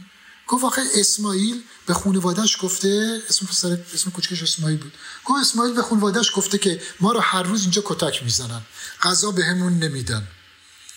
پدرمون رو دارن در میارن. گفتم اسماعیل بی خود گفته به شما. نه شما دارید منو می‌بینید. اگه من هر روز کتک بخورم که اینطوری نیستم که. نمیشه که. این داستان چند بار تکرار شد. بالاخره یه مرتبه ما رفتیم پیش اسماعیل. بعد از ملاقات رفتیم پیش اسماعیل گفتیم مگه تو بیماری؟ ما منظورت کیه؟ خودت یا باید؟ من و یکی دوتا از دوستان رفتیم پیش اسماعیل گفتیم مگه تو بیماری این حرفا رو می‌زنی؟ گفت که نه ما باید اینها رو رسوا کنیم. ما باید اینها رو رسوا کنیم. بهتری ما این چیزا بگیم برای اینکه بیرون نظرشون نسبت به اینا تغییر کنن. استدلال ما این بود که آقا همینقدر که ما رو بدون هیچ علتی برای حقوق طبیعی خودمون گرفتن کردن اینجا برای چند سال هیچ واقعیتی رو نشون نمیده که تو می‌خوای با دروغ گفتن یه واقعیتی رو اثبات بکنی. یعنی اینکه ما اینجا هستیم به خودی خود هیچ اهمیتی نداره. می‌دونید این نوع چیز هم بود. این نوع تبلیغات هم بود از طرف آدم های رادیکال تر که مسئلهشون این بود که باید رژیم رو به اصطلاح رسوا کرد. و اگر قرار بشه ما رژیم رو رسوا بکنیم هر حربه ای می‌توانه مجاز باشه. هر وسیله ای می‌توانه مجاز باشه. ولی گذشته از اون گذشته از این نوع رادیکالیسم که وجود داشت هم در مذهبی ها وجود داشت هم در غیر مذهبی ها بچه های چپ وجود داشت به طور کلی به طور کلی زندگی ما زندانی ها در قصر اونقدر که من الان یادمه یک زندگی نسبتا نسبتا روتین آرام بود. میگم گاه اتفاقاتی میافتاد ولی اون اتفاقات در واقع استثنا بودند. در جاهایی که من زندگی کردم من در همه بندهای دیگه اطلاع ندارم. در جایی که من زندگی کردم نسبتا روتین بود و آروم. البته همه چیزش مطلوب نبود. میگم در مورد مسئله مسئله کمون و زندگی اشتراکی اینها همه چیز مطلوب نبود و خیلی چیز قابل انتقاد بود. ولی زندگی آرام بود. ما نشسته بودیم کتاب میخوندیم. مسئلهمون مسئلهمون بود که حقوق ما به عنوان انسان یه حقوق نقض شده بود. نه به زندگی عادی دسترسی داشتیم. خانواده هامون در, در وضعیت خیلی دشواری زندگی می‌کردند. و به خاطر ما وضعیت سختی زندگی می‌کردن از درس و کار و همه اینها دور مونده بودیم و در عین حال باید خشونت گاهگاه پلیس رو هم باید تجربه می‌کردیم که پیش میومد گاهی یا, نزا... یا نگاه های قذبالود رو یا خشونت های بیمورد و بامورد رو هم باید تحمل می‌کردیم. این وضعیت عمومی زندان قصر بود که من بودم.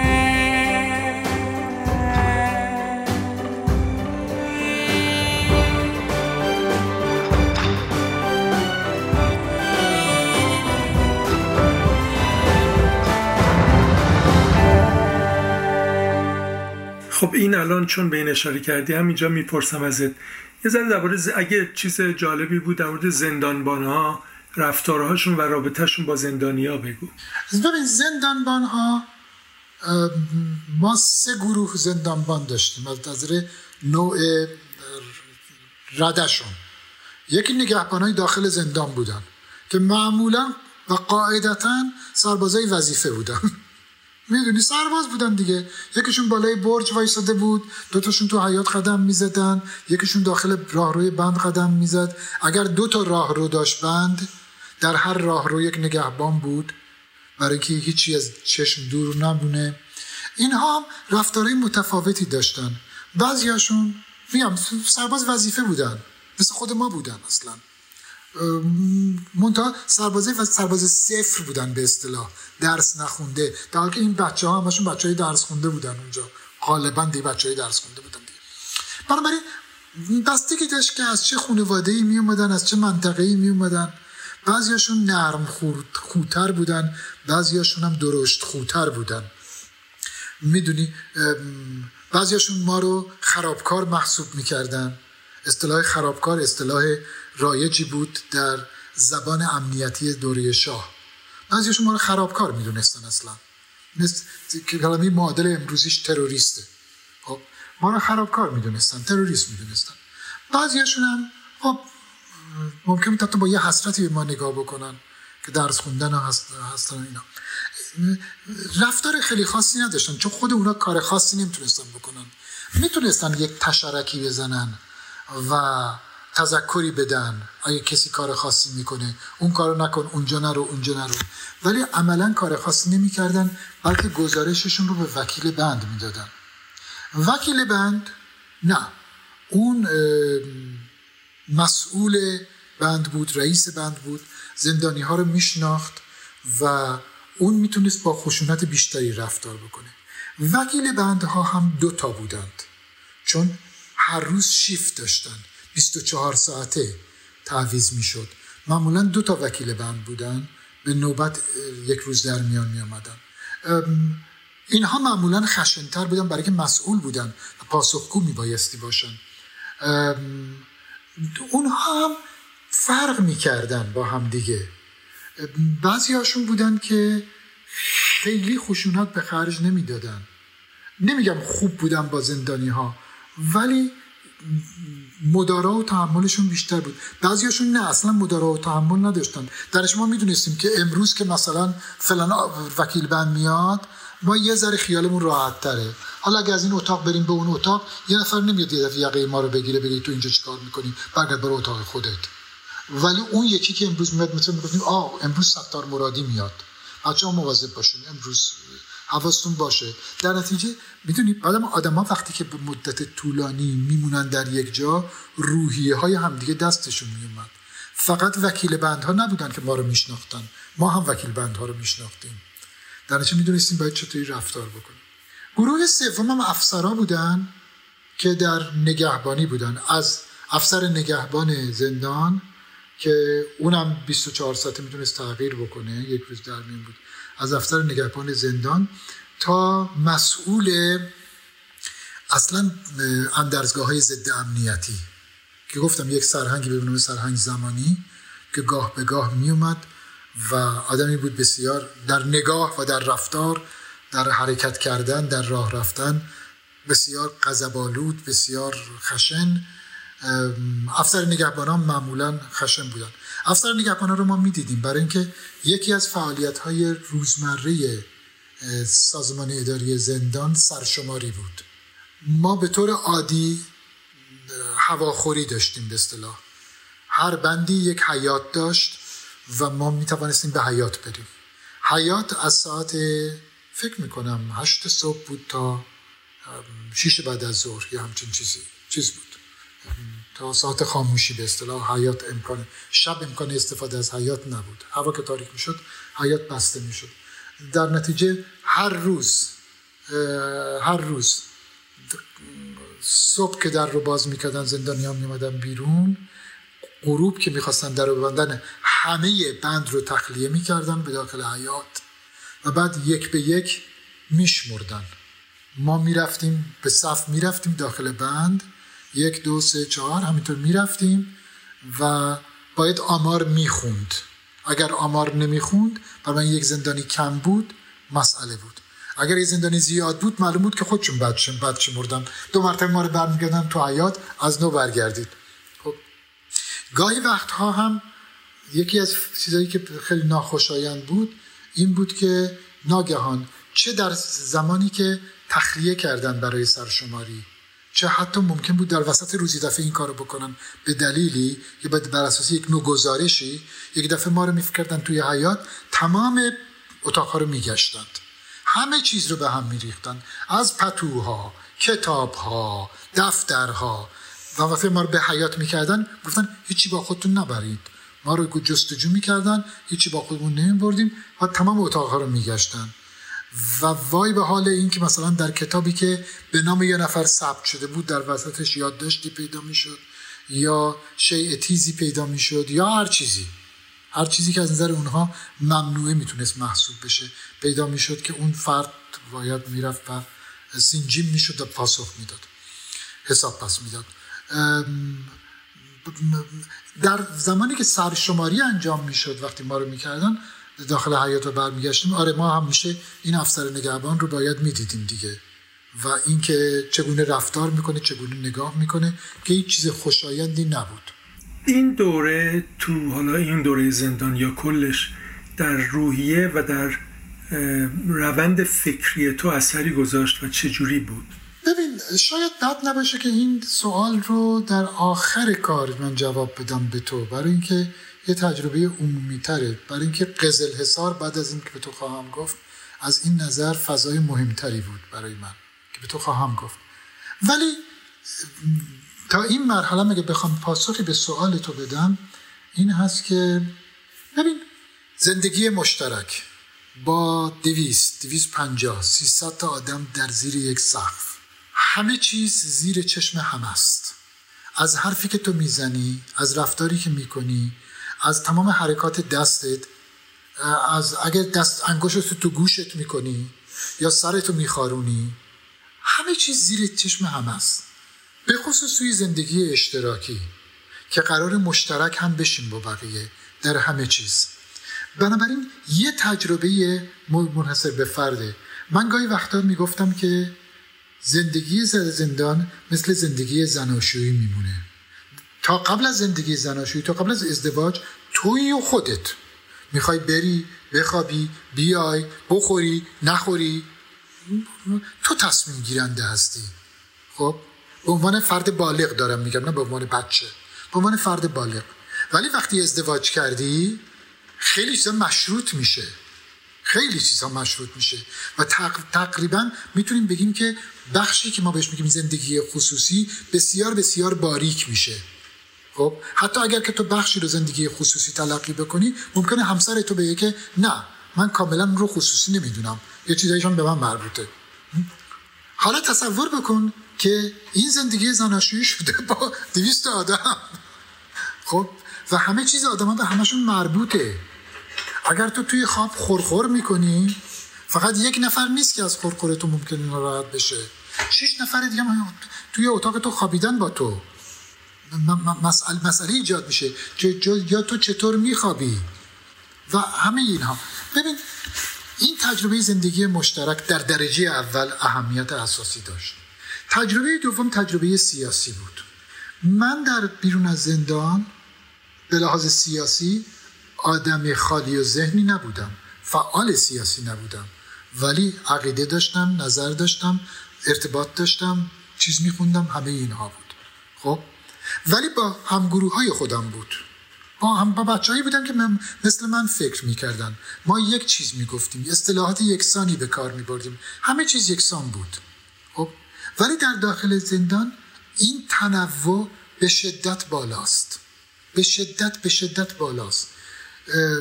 آدمایی هستن با گروه های فکری با, با شیوه های فکری مختلف مرام های مختلف. حتی در گروه های غیر مذهبی چپ که من هم جزوی از اونها بودم اصلا یه گروه نبود. از تودهی ها بودن تا بچه های هوادار فدایان خلق تا ماویست ها تا رادیکال های چپ همه اینها بودن و ما اینها رو میشناختیم. گاه باهاشون سر به سر می شدیم گاه باهاشون همکلام می شدیم اعتقاداتشون رو دریافت می کردیم خب برای من اسباب تفکر بود.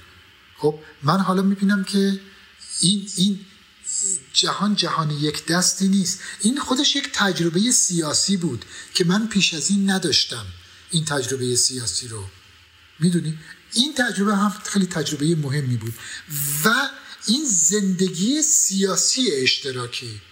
جدای از زندگی اشتراکی عادی اجتماعی که ما داشتیم ما یک زندگی سیاسی اشتراکی هم داشتیم. همون مسئله کمون مسئله هیئت مدیره مسئله انتخابات مسئله اینکه تا چه حد به تو اعتبار میدن که نظر تو رو بپرسن در مورد یک مسئله.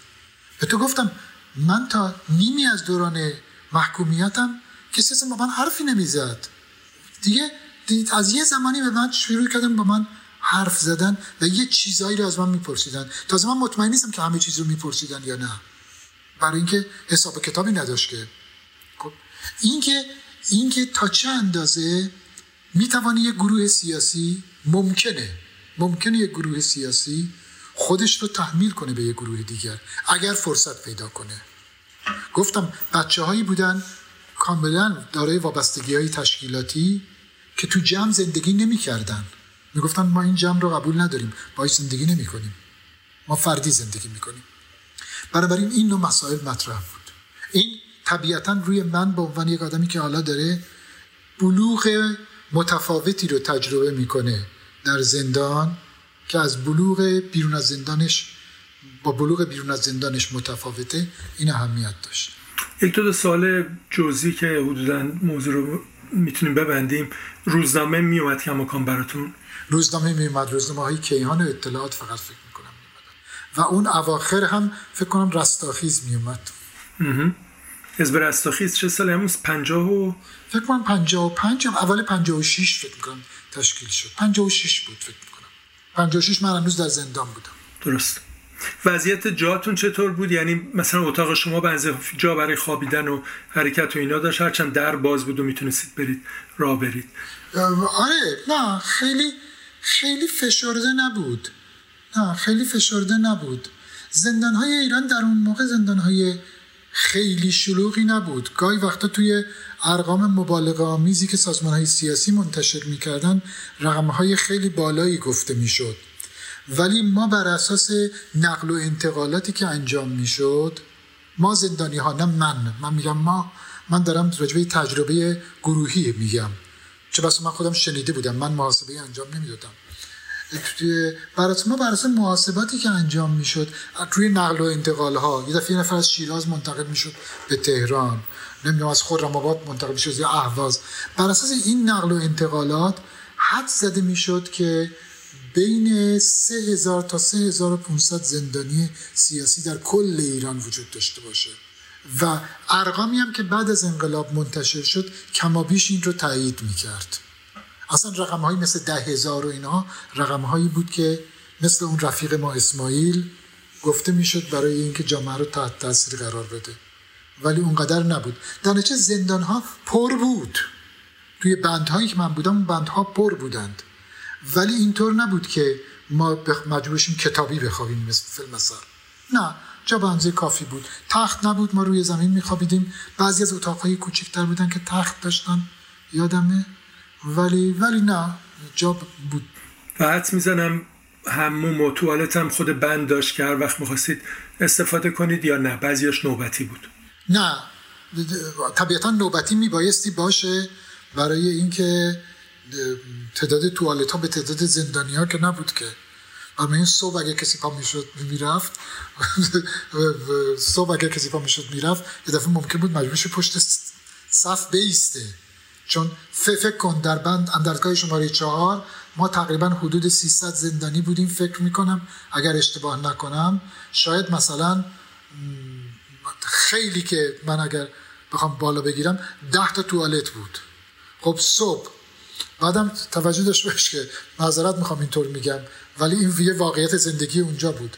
زندانیا خیلیشون سیگاری بودن. اصلا سیگار یه چیز خیلی مطلوب بود. هم اون زمانها سیگار یک تبو نبود حالا یک تبو شده.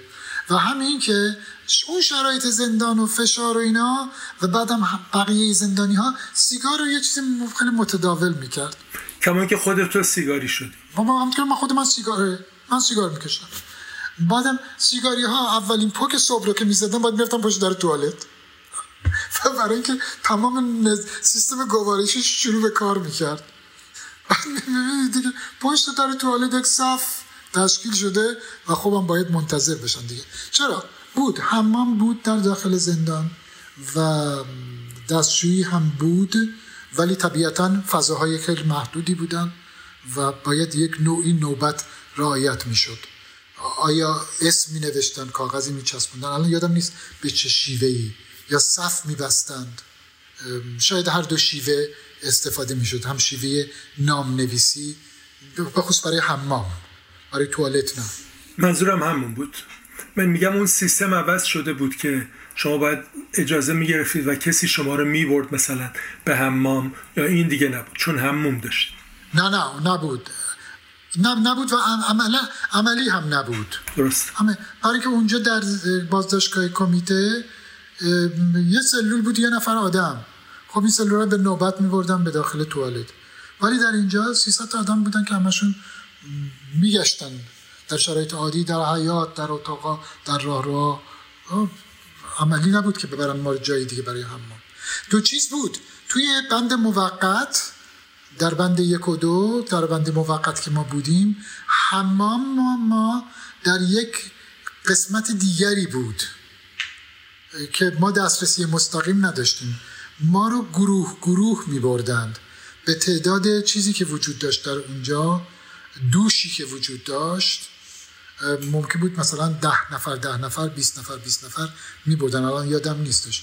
اونجا جدا بود ما رو حمام رو جداگانه می بردن ولی برای چیز در چیز در بقیه بندهای دائمی نه حمام وجود داشت. یک سوال دیگه. آیا هیچ یادت میاد البته که هیچ تنشی یا بحران جدی توی زندان میون زندانیا پیش اومده باشه تو اون دوره؟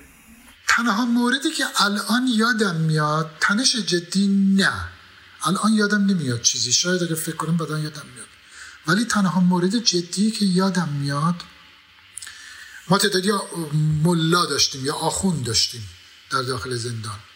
یکی از این ملاها آقایی بود به نام آقای اگر اسمش رو اشتباه نکنم شریعتی نامی بود.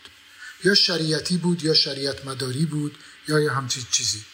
ولی شریعت در اسمش بود. یادم میاد. این رو این آقا رو ببین یک محیط مردانه بود. حتما مسائل جنسی مسائل جدی بود. مثل مثل حوزه های علمیه مثل سربازخانه ها وقتی محیطی تک جنسی میشه مسائل جنسی مسائل حساسی میشه. زندان هم همین بود از این قاعده مستثنا نبود. بنابراین من نمی‌دونم برای افراد چگونه این مسئله طرح می‌شد و باش تو چیز می‌کردن باش کنار میامدن ماها با هم صحبتی نمی‌کردیم. من یادم نمیاد من با دوستانم حتی گفتگویی کرده باشم در این مورد. یک دلیلش این بود که علل اصول صحبت راجع به مسائل جنسی بین بچه ها تبو بود. به خصوص ماها که بچه های سیاسی بودیم.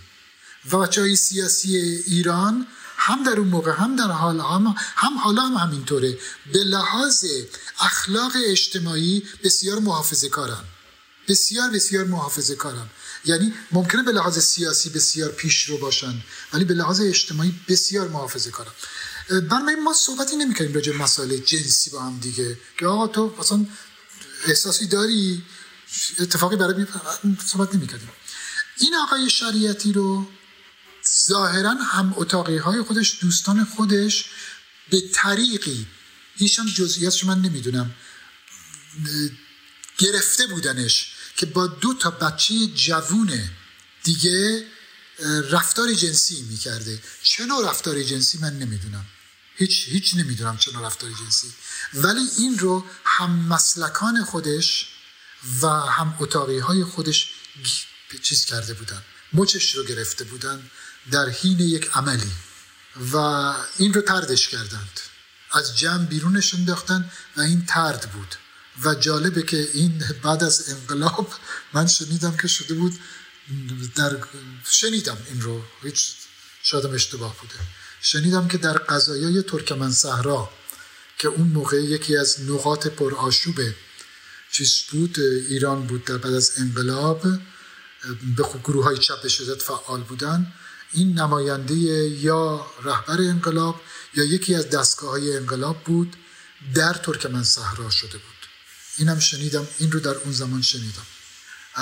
ولی تنش خاصی دیگری بین زندانی ها چیزی که الان به یادم بیاد تو خاطرم نمونده نه. بله جالب بود. آخرین داستانی که گفتی و نماینده شدن این شخص حالا بر فرض این که درسته ولی کاملا قابل قبول از روحی انسانی و رو روانشناسی بعضی رژیم ها من یاد شعر بلند چهار تابلوی میرزاده عشقی میندازه و بعضی شخصیت های اون داستان که به هم همین داستان مربوط حالا. مهم نیست که الان بگیم. شخصیتی اونجا وجود داره که همینطور شخصیت به اصطلاح منفوری تصویر میشه توسط عشقی و بعد اون به مقامات بالایی می‌رسه بعد از انقلاب مشروطه از اونجا که حاضر بود شخصیتی نداشت در واقع.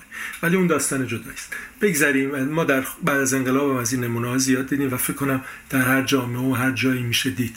این رو. برحال جالب بود. مرسی حسین جان. این تجربیات و این خاطراتی که گفتی از زندان قصر و دوره دادگاه و بعد از دادگاهت در بند عمومی بند دائمی زندانیات امنیتی یا ضد امنیتی به خیلی خوب بود. ممنونم. من فکر کنم این فصل رو میبندیم و بعد از این میریم به سراغ دورانی که فکر می‌کنم میبرنت به قزل حسار درسته؟ بله بله بله. خیلی ممنونم از زحمت از وقت و حوصلت که اینا رو با ما در میون گذاشتی. قربانتون. مرسی. خدافز